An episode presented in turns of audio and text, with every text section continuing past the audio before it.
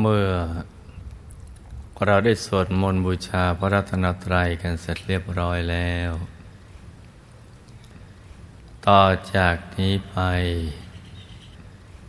ให้ตั้งใจให้แน่แน่ว มุ่ง ตรงต่อหนทางพระนิพพานกัน ทุกทุกคนนะลูกนะ ให้นั่งขัดสมาธิ โดยเอาขาขวา ทับขาซ้าย มือขวา ทับมือซ้าย ให้นิ้วชี้ข้างมือข้างขวา จะลดนิ้วหัวแม่มือข้างซ้าย วางไว้บนหน้าตัก พอสบายสบาย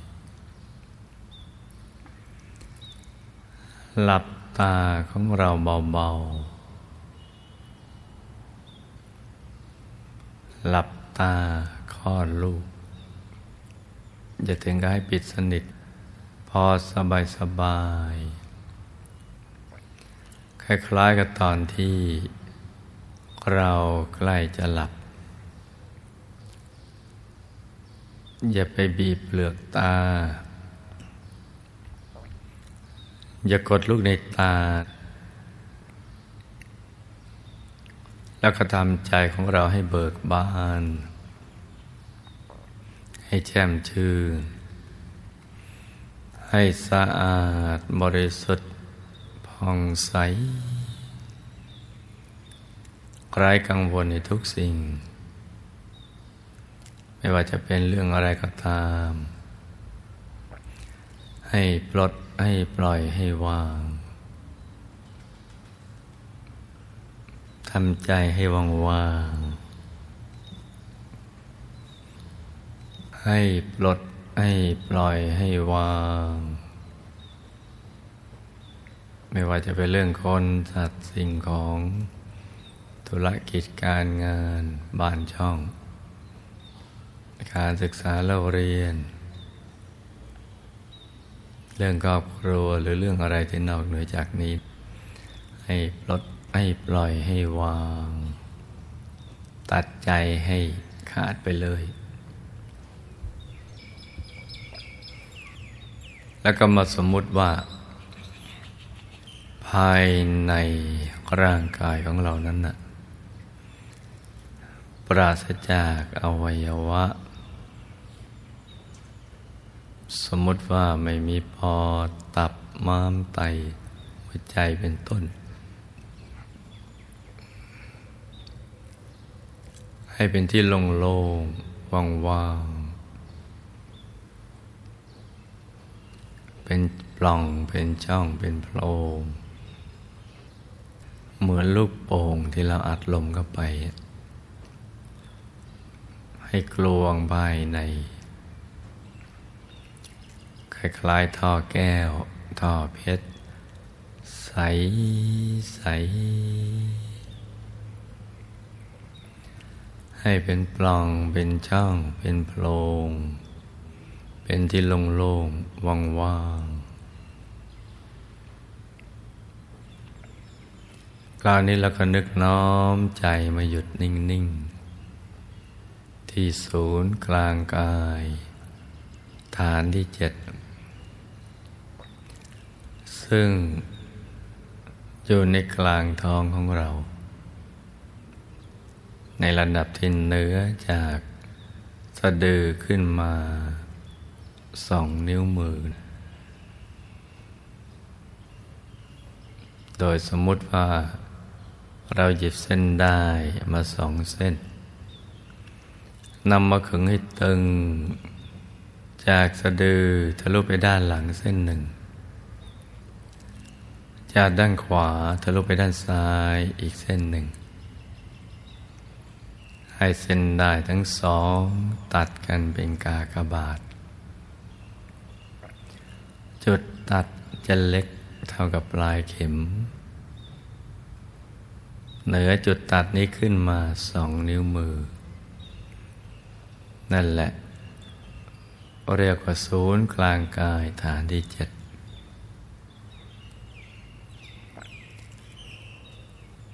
ซึ่งเป็นที่เกิดที่ดับ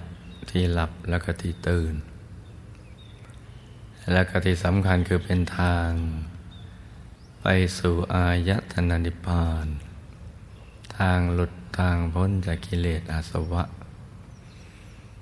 ที่พระสัมมาสัมพุทธเจ้าและพระอรหันต์ทั้งหลาย ท่านมาเริ่มต้นหยุดใจ อยู่ที่ศูนย์กลางกายฐานที่เจ็ดตรงนี้จนกระทั่งใจถูกส่วน แล้วก็ตกศูนย์เข้าไปสู่ภายในดวงธรรม ก็ลอยขึ้นมา เป็นดวงใส ๆ กลมรอบตัว เหมือนดวงแก้วกายสิทธิ์ อย่างเล็กก็ขนาดดวงดาวในอากาศ อย่างกลางก็ขนาดพระจันทร์ในคืนวันเพ็ญอย่างใหญ่ก็ขนาดพระอาทิตย์ยามเที่ยงวัน หรือใหญ่กว่านั้น ตามแล้วแต่กำลังบารมี ของแต่ละคนที่ไม่เท่ากัน เลยคล้ายๆกับ องไข่แดงของไก่ โตเท่ากับฟองไข่แดงของไก่ แต่จะใสเกินใส อย่างน้อยก็จะใสเหมือนน้ำใส ๆ เหมือนกระจกคันช่องส่องเงาหน้าบ้าง ใสเหมือนเพชรบ้าง หรือใสเกินกว่านั้น เกินกว่าความใสใด ๆ ในโลก จะมาลอยอยู่ที่ศูนย์กลางกายฐานที่เจ็ดซึ่งจะเห็นได้ชัดเจนในตอนนั้นเลย แล้วก็ท่านก็จะดำเนินจิตของท่านไปเรื่อยๆโดยการหยุดนิ่งอย่างเดียว ตั้งแต่เบื้องต้นจนกระทั่งเป็นพระอรหันต์เป็นพระอรหันตสัมมาสัมพุทธเจ้า ไม่ได้ทำอะไรที่นอกเหนือจากนี้เลย ท่านจะหยุดนิ่งอยู่กลางดวงใส ๆ ซึ่งเป็นธรรมดวงแรก คือความบริสุทธิ์ของใจ ที่พ้นจากนิวรณ์แล้วนะจะปรากฏเกิดขึ้นตรงเนี้ย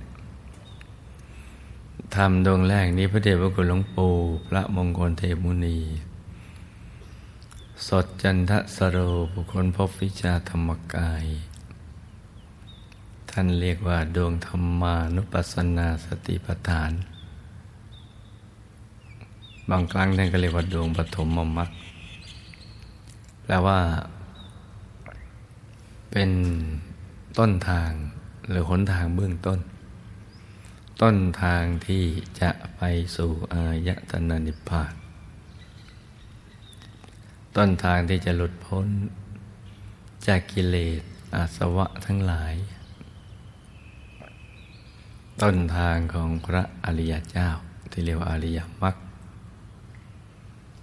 ต้นทางความบริสุทธิ์หมดจดจากสัพพกิเลสทั้งหลาย ที่เรียกว่าวิสุทธิมรรคต้นทางแห่งความหลุดพ้นที่เรียกว่าวิมุตติมรรคจะเป็นดวงใส ๆ อย่างนี้แหละ ซึ่ง การที่จะมาถึงดวงใสๆนั้นนะมีอยู่หลากหลายวิธี ที่มีปรากฏในคำพีวิสุทธิมรรคก็มีสี่สิบวิธี แต่ที่นอกเหนือจากนั้นก็ยังมีอีก วัตถุประสงค์ของการฝึกก็ให้ใจหยุดนิ่งแล้วได้พระธรรมมรรคดังกล่าวนี่แหละ จะเป็นดวงใส ๆ ถ้าพูดเป็นภาษาชาวบ้านก็คือ จะทำสมาธิแบบไหนก็ได้ ต้องให้ได้ดวงใส ๆ ของปฐมมรรคหรือของดวงธรรมานุปัสสนาสติปัฏฐาน จึงจะไปนิพพานได้ ถ้าไม่ได้ดวงธรรมดวงนี้แล้วก็ไปไม่ถูก เมื่อพระพุทธเจ้าพระรหันต์ทั้งหลายเนี่ย ท่านเข้าถึงปฐมมรรคแล้ว ท่านก็หยุดใจไปอย่างเดียว แล้วท่านก็จะตามเห็น กายในกายเวทนาในเวทนา จิตในจิตธรรมในธรรม ที่เราเคยได้ยินได้ฟังว่าสติปัฏฐานสี่นั่นแหละ ตามเห็นก็ไปเรื่อย กายในกายหมายถึงว่า มันจะมีกายต่างๆเนี่ยซ้อนๆกันอยู่ กายในกายในกาย กายภายในที่ซ่อนอยู่ในกายภายนอก และกายภายในที่ซ่อนอยู่ในกลางกายภายใน มันจะซ่อนกันเป็นชั้นชั้นซึ่งมีชื่อเรียกของแต่ละกายว่า กายมนุษย์ละเอียด กายทิพย์กายรูปพรมกายรูปพรม กายทำโคตภูกายทำโสดาบัน กายทำมัสกิทาคามี กายทำพระนาคามี แล้วก็กายทำพระรหัส จะมีเป็นคู่กันไป เช่นกายมนุษย์หยาบคู่กายมนุษย์ละเอียด กายทิพย์หยาบคู่กายทิพย์ละเอียด เป็นชั้นๆกันไปอย่างนั้น จะเข้าถึงได้มันก็ ใจต้องหยุดนิ่ง ถูกส่วนจนกระทั่งตกศูนย์กันไปทีละกาย มันหล่นวุบวุบถอดกายหนึ่งเข้าถึงอีกกายหนึ่ง ให้ตามเห็นไปเรื่อยๆ ตามเห็นคือเห็นกายนี้แล้วก็ต้งดูต่อไปให้เห็นอีกกาย กายในกายกายในกายกายในกายก็ไปเรื่อยๆ กายที่สำคัญก็คือกายธรรม หรือพระธรรมกาย ซึ่งเป็นตัวพระรัตนตรัย ที่มีลักษณะมหาบุรุษ ครบถ้วนทุกประการ งามกว่ากายต่างๆที่มีในภพสาม งามกว่ากายรูปลมกายรูปภพกายทิพย์กายมนุษย์ งามกว่า พราะว่าประกอบไปด้วยลักษณะ มหาบุรุษ ครบถ้วนทุกประการ เกตจะดอกบัวตูม เหมือนดอกบัวสัตบงกฎไม่ใหญ่ไม่เล็ก ตั้งอยู่บนจอมกระหม่อม บนพระเศียรที่เรียงรายไปด้วยเส้นประศกหรือเส้นผม ที่ขดเวียนเป็นทักษณาวัด หมุนขวาตามเข็มนาฬิกานั่นแหละ เรียงรายกันอย่างเป็นระเบียบ ตั้งอยู่บนพระวรากายที่งดงาม ในอริยบทธรรมสมาธิธนาตักย่อนกว่าห้าวาลงมา ไม่ถึงห้าวา เรียกว่ากายธรรมโคตภูถ้านาตักห้าวาสูงห้าวา ก็เรียกว่ากายธรรมบโสดาบัน ขนาดตักสิบวาสูงสิบวาก็เรียกว่ากายธรรมพระสกิทาคามี หรือพระสกทาคามีขนาดตักสิบห้าวาสูงสิบห้าวา ก็เรียกว่ากายธรรมพระอนาคามีขนาดตักยี่สิบวาสูงยี่สิบวา ก็เรียกว่ากายธรรมพระละอัดกายธรรมพระอรหัต กายเป้าหมายคือกายสุดท้าย คือกายทำอรหัตผล หน้าตักยี่สิบวา สูงยี่สิบวา ที่เป็นเป้าหมายเพราะเป็นกายเดียวที่พ้นจากกิเลสอาสวะ พ้นจากภพทั้งสาม พ้นจากกฎของไตรลักษณ์กฎแห่งกรรม พ้นจากการเวียนว่ายและเกิด นั่นคือเป้าหมาย ที่มีชื่อเรียกแตกต่างกันไป ทั้งทั้งที่หน้าตากาย แต่ละกายของกายธรรมนั้นเหมือนกัน ก็เรียกไปตามกิเลสที่ละได้ สังโยชน์ที่ละได้ ละได้น้อยก็เรียกไปอย่างหนึ่งปานกลางกับอย่างหนึ่งละได้หมดก็เรียกไปอีกอย่างหนึ่ง แต่หน้าตาจะเหมือนกัน ต่างแต่ขนาดความบริสุทธิ์ ขนาดจะโตใหญ่ขึ้นไปเรื่อยๆ บริสุทธิ์เพิ่มขึ้น ไปเรื่อยๆ ละด้วยใจหยุดนิ่งอย่างเดียวนั่นแหละ ไม่ได้ทำอะไรที่นอกเหนือจากนี้ แล้วมันก็จะถอดไปเป็นยันชันคือปัจจัยหยุดไปแล้วนะ่ะ แสงสว่างมันเกิด ธรรมจักขุดวงตาก็เกิดทำให้เกิดการเห็น ญาณทัศนะความรู้ก็เกิด เป็นวิชาจักขุญาณปัญญาวิชา แสงสว่างจะเกิดพร้อมกัน เมื่อเข้าถึงธรรมกาย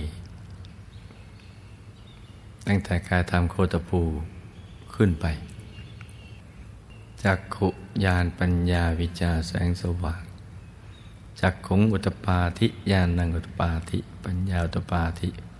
วิชาอุตปาธิ อาโลโกอุตปาธิจักขุญาณปัญญาวิชาแสงสว่างเกิดขึ้นพร้อมๆกันอยู่ในกายธรรม ซึ่งมีอยู่ในตัวมนุษย์ทุกๆคนที่เคยบอกเขาไว้ว่า เราต้องรู้จักพระภายใน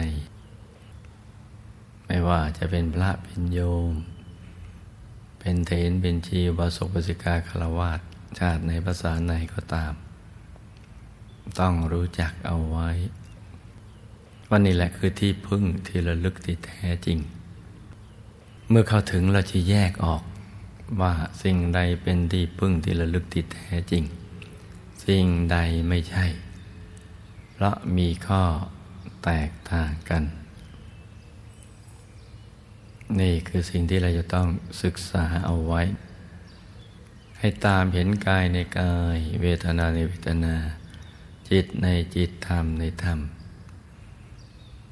กายในกายก็มีทั้งหมด 18 กายดังกล่าวนั่นแหละ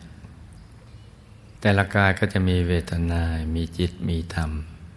ซ้อนๆกัน ทำหน้าที่กันคนละอย่างแต่ว่าอยู่ประชุมรวมกันอยู่ในกายนั่นแหละ ตามเห็นก็ไปเรื่อยๆก็เรียกว่าสติปัฏฐานสี่ตามเห็นกันเข้าไปอย่างนี้แหละ พระพุทธเจ้าท่านเดินแนวนี้ คือหยุดนิ่งอย่างเดียว แล้วพอเข้าไปถึงในแต่ละกายแล้วเนี่ย อารมณ์หรือสภาวะธรรมที่เกิดขึ้น จะทำให้ เราเข้าใจแจ่มแจ้ง ในทุกๆสภาวธรรมที่เกิดขึ้น จะเห็นการเกิดดับแล้วเห็นอะไรต่าง ๆ ก็เห็นกันได้ชัด จะต้องเห็นได้ด้วย ธรรมจักขุของพระธรรมกายและญาณทัศนะ ของพระธรรมกายเท่านั้น กายอื่นมองไม่เห็น ที่เห็นได้เพราะว่าธรรมจักขุมีการเห็นที่วิเศษ ที่แจ่มแจ้งที่แตกต่างจากการเห็นด้วยตาของกายต่างๆที่มีอยู่ในภพสาม การที่เห็นได้วิเศษได้แจ่มแจ้งและแตกต่างในภาษาบาลีเขาเรียกว่าวิปัสสนา ปัสนาแปลว่าการเห็นวิกับแปลว่าวิเศษ แจ่มแจ้งแตกต่างเพราะนั้นวิปัสสนาจะเริ่มต้นตั้งแต่กายธรรมไปแต่ยังไม่ถึงกายธรรมก็เรียกวิปัสสนึก คือนึกพิจารณาไปตามที่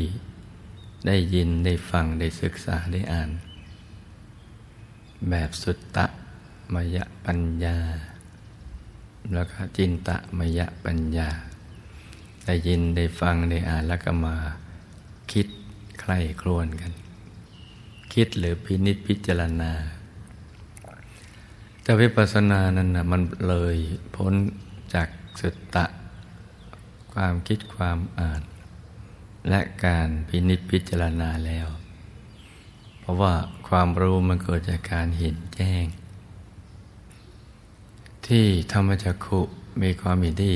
วิเศษ แจ่มแจ้งเหมือนดึงของที่มืดมาสู่กลางแจ้ง และแตกต่างจากการเห็นของดวงตาอื่นๆ ที่มีอยู่ในภพสามก็เพราะว่าเห็นได้รอบตัวทุกทิศทุกทาง ในเวลาเดียวกัน ซ้ายขวาหน้าหลังล่างบนเห็นหมด น้อมไปในอดีตก็ได้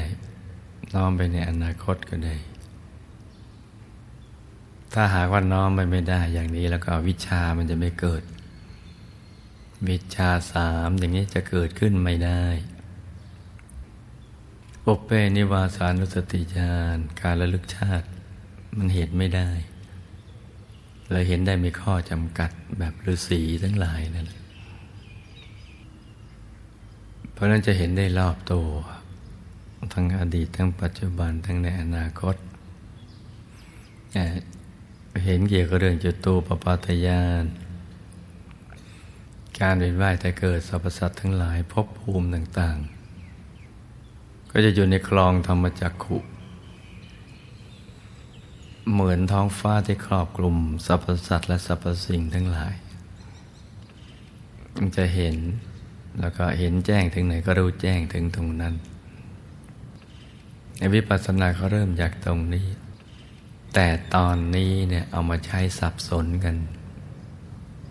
เอามาใช้ณจุดที่ยังไปไม่ถึง แล้วก็แบ่งว่าสำนักนั้น ใช้วิปัสสนาสำนักนี้ใช้สมถะ ก็เลยเป็นข้อถกเถียงโต้แย้งกันไป จริง ๆ แล้วสมถะกับวิปัสสนาเนี่ยมันต้องไปด้วยกัน มันจะแยกกันไม่ได้ เหมือนศีลสมาธิปัญญา คล้ายๆเพชร ที่มีทั้งแววทั้งสีทั้งเนื้อ แววดีสีดีเนื้อดี อยู่ในเพชรเม็ดเดียวกัน อันนี้ก็เช่นเดียวกัน มันต้องไปด้วยกัน ถ้าไม่มีสมถะใจหยุดนิ่ง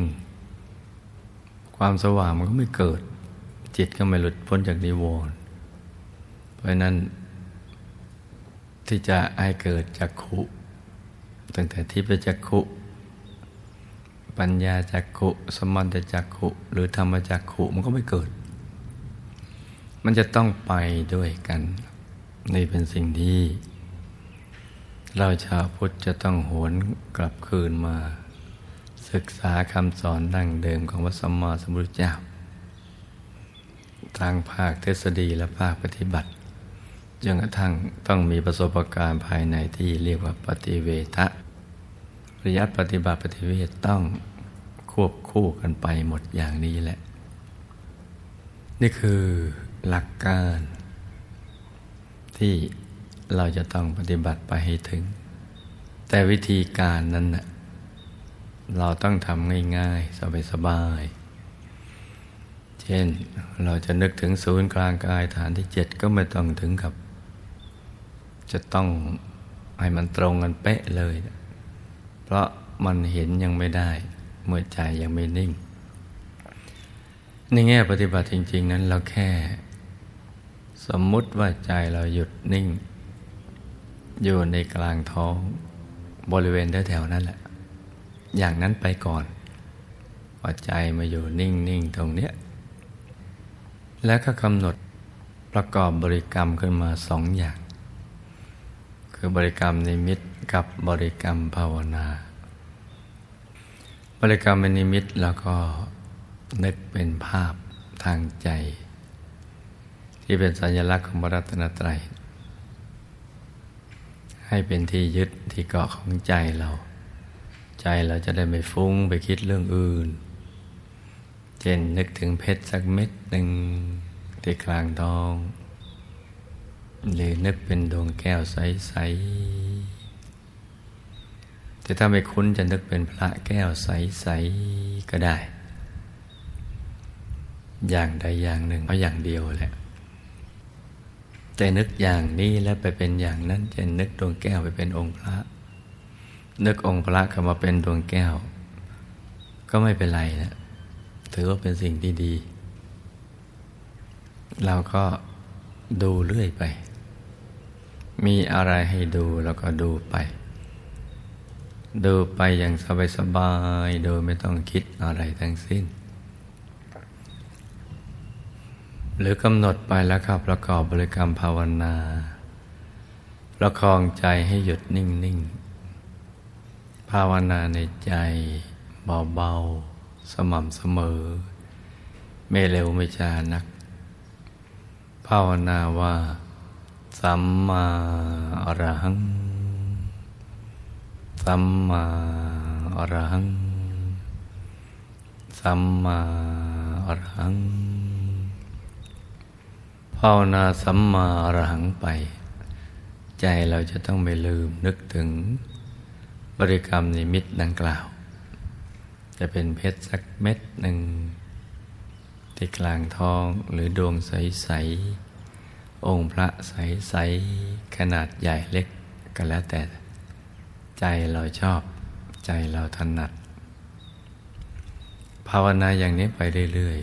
ๆ จนกว่าใจจะหยุดนิ่งหรือเกิดความรู้สึกว่า ไม่อยากจะภาวนาสัมมาอรหังต่อไป ถ้าเกิดความรู้สึกอย่างนี้เราก็ไม่ต้องย้อนกลับมาภาวนาใหม่ ให้รักษาใจให้หยุดไอ้นิ่งนิ่งอย่างสบายสบายทำเพียงอย่างนี้แค่นี้เท่านั้นแหละ เดี๋ยวเราก็ จะเข้าถึงสิ่งที่มีในตนในตัวของเราดังกล่าวนั่นแหละ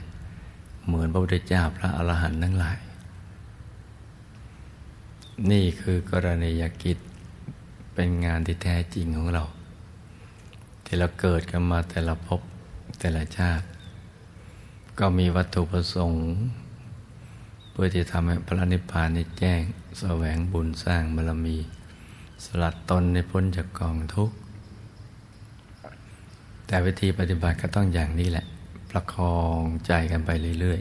ๆ ส่วนใครอยากจะวางใจนิ่งเฉยๆ ก็ได้ ถ้ามั่นใจว่าไม่ไปฟุ้งคิดเรื่องอื่น แล้วก็วางใจนิ่งๆ แล้วก็มีข้อสังเกตคือ ถ้าปฏิบัติที่ถูกต้องวางที่ถูกส่วน ตัวมันจะไม่ทึบ มันจะโล่ง มันจะโปร่ง มันจะเบา มันจะสบาย ตัวจะขยาย แล้วก็รู้สึกมีความสุขสนุกกับการที่ได้ อยู่ในอารมณ์เนี้ยแม้จะยังไม่เห็นอะไรก็ตาม ก็อยากอยู่ในอารมณ์เนี้ยมีความพึงพอใจเกิดขึ้น แล้วก็อยากอยู่ตรงนี้ไปนานๆ อีกทั้งมีความรู้สึกว่าเวลาช่าง หมดไปเร็วเหลือเกิน นั่นแหละเราทำถูกทางแล้ว จะไม่ค่อยปวดจะไม่ค่อยเมื่อยเท่าไหร่ เช้านี้อากาศกำลังเย็นสบาย เราก็ได้พักผ่อนกันมาเต็มที่เมื่อคืนนี้แล้ว ใจกำลังใสใสเหมาะสมที่จะปฏิบัติธรรมเพื่อเข้าถึงพระรัตนตรัยในตัว ก็ให้ประคับประคองใจไปดังกล่าว อย่าไปตั้งใจเกินไป อย่าอยากได้ อยากให้ใจสงบมากเกินไป อย่าไปเค้นภาพ ให้ทำสบายสบายนิ่งนิ่งนุ่มนุ่มละมุนละไมเนี่ยมัน อยู่ที่เบื้องต้นเราทำถูกต้องไหม ถ้าถูกต้องตัวมันจะโล่งโปร่งเบาสบาย ถ้ายังไม่ถูกตัวมันจะทึบทึบ แคบแคบถ้าทำผิดมันจะตึง มันจะเกร็ง มันจะมึนนิสัยแต่ถ้ายังไม่ถูกหรือถูกยังไม่สมบูรณ์มันก็จะเฉยเฉยแต่ก็ยังไม่โล่งไม่โปร่งไม่เบาไม่สบาย ถ้าประคองใจถูกต้องมันจะโล่งโปร่งเบาสบาย ตัวจะพองขยาย ตัวยืด สูง ตัวย่อต่ำ ตัวขยายออกไปทางข้างหรือหล่น จากที่สูงลงไปความรู้สึกจะเป็นอย่างนั้น แต่ก็อย่าไปกลัว อย่าไปสะดุ้งอย่าไปหวาดเสียว อย่าไปฝืนประสบการณ์ปล่อยให้มันเป็นไป ปล่อยให้มันเป็นไป เท่าที่มันอยากจะเป็น อย่างที่มันอยากจะเป็น มันอยากจะเป็นไงแล้วก็ปล่อยมันไป อย่าไปฝืนประสบการณ์เดี๋ยวจะมีสิ่งดีๆ ที่เป็นประสบการณ์ภายในเนี่ยมันเกิดขึ้นกับตัวของเรา เช้านี้ให้ลูกทุกคน สมหวังดังใจในการเข้าถึงพระรัตนตรัยในตัว ทุกๆคนนะลูกนะ ต่างคนต่างนั่งกันไปเงียบๆนะลูกนะ